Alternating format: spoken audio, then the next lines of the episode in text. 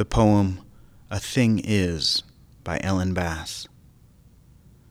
To love life, to love it even when you have no stomach for it, and everything you've held dear crumbles like burnt paper in your hands, your throat filled with the silt of it.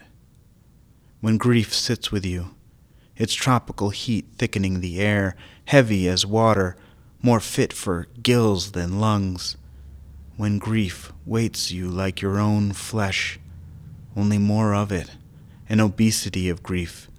You think, how can a body withstand this? Then you hold life like a face, between your palms, a plain face, no charming smile, no violet eyes. And you say, Yes, I will take you. I will love you again. There is an odd comfort in reading this poem, and that comfort does not show up in any solution or instructions the poet would have me follow to relieve my pain. The comfort shows up in the knowing that she understands what I am experiencing, and this is no mild disappointment, this is anguish she's writing about. When everything you hold dear crumbles like burnt paper, heavy as water, more fit for gills than lungs, an obesity of grief. This is anguish. It is, fortunately, not a place I live in often, but I have been there. And the comfort comes from knowing that I am not alone in that experience, that this is not something that I am making up in my head, that I am somehow weak, weaker than the rest. The comfort is in knowing that this is something we all share. I know that I could stand before this woman and cry, and she would say, Yes, cry. It is painful. And there would be no judgment. On many levels, I am okay. I live in a great apartment. I like my career. I have great friends and a family that loves me. I have food in my refrigerator. I am okay. But Ellen Bass's poem is not about material things. When she says, Everything you've held dear crumbles like burnt paper in your hands, she isn't talking about the apartment, but rather our place in the world as living things. There are men and women committing suicide tonight who have plenty of material what they don't have is the feeling that someone else understands their suffering. There is no sense of companionship in the pain. They are dying because they are all alone. They feel all alone. We often call this sensation of being all alone the darkness. Darkness as a word has come to mean desolation and suffering, and in our culture, suffering is bad.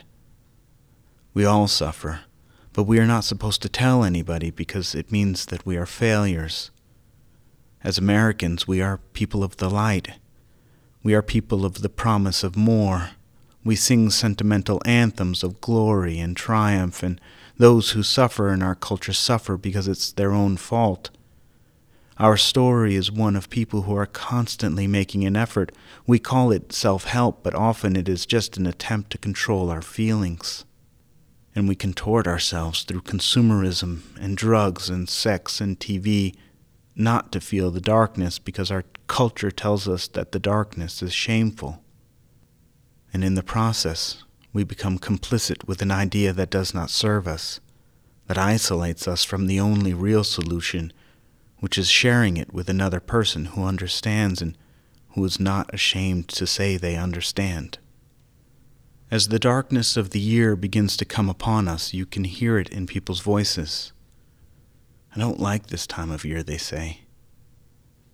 But maybe we don't like it because we have been trained to fear the darkness rather than to move into it, rather than to accept darkness as part of being alive. We were born out of the darkness of the womb. The shadow of our being is far greater than that which shines in the light, if we were only what could be seen in the light, we would be very shallow people. The darkness gives us depth, but because we can't control it, because we can't muscle it into a shape that we can dominate. We don't like it. We fear it. We reject it. And in doing so, we reject so much of who we are, and many of us become daily little liars. No, I'm okay. No, I'm great. I'm fine. Yeah, the world is falling apart, but everyone is fine.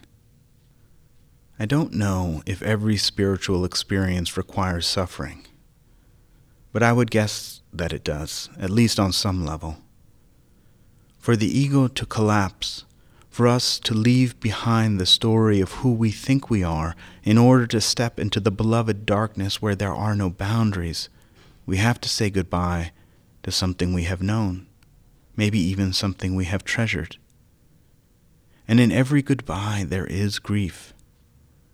But there is also solace that comes when we are ready to be honest with who we are, with our brokenness, because in it we find the healing in other people. This is the meaning of a spiritual community. As bad as we might believe we are individually, no one is going to turn away. Rather, there is a turning towards one another. You are suffering. Hmm. I too know suffering. Pain is managed when it becomes a community affair, because God is a communal being. It is in the generative and creative space of these communities that vulnerability is valued, not shamed. Telling you about my relationship with God is not really that important. I don't believe in the power of a pre-packaged God. However, I do believe in the holding environment of a spiritual community where compassion, justice, nonviolence is born in the shared experience, where we can be honest and where we can become emptied, and others can share the beloved darkness with us, where we can find God as it relates to each of us. This, I believe, is the genius of Ellen Bass's poem. You think, how can a body withstand this? Then you hold life like a face between your palms, a plain face, no charming smile, no violet eyes, and you say, Yes, I will take you. I will love you again. This poem is not so much about pain as it is about the redemption we all experience by holding another's face. It is your face that I hold. It is my face that you hold. We are recovering from a lie. We are not alone. And together we move into the darkness, all of us held by God, so we might find a world of compassion and justice made real by our understanding of one another.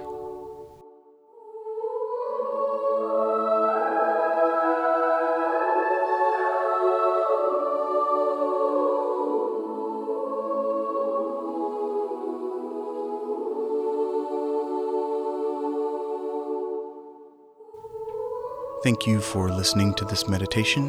You can find a written version of it on my website at ianwhitemaher.com slash meditations. Who are the people in your life who would enjoy and benefit from this meditation?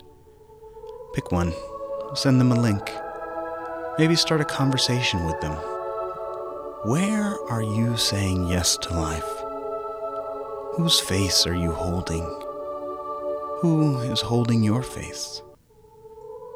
The spiritual journey isn't something we need to do on our own. We are meant to travel the path with partners.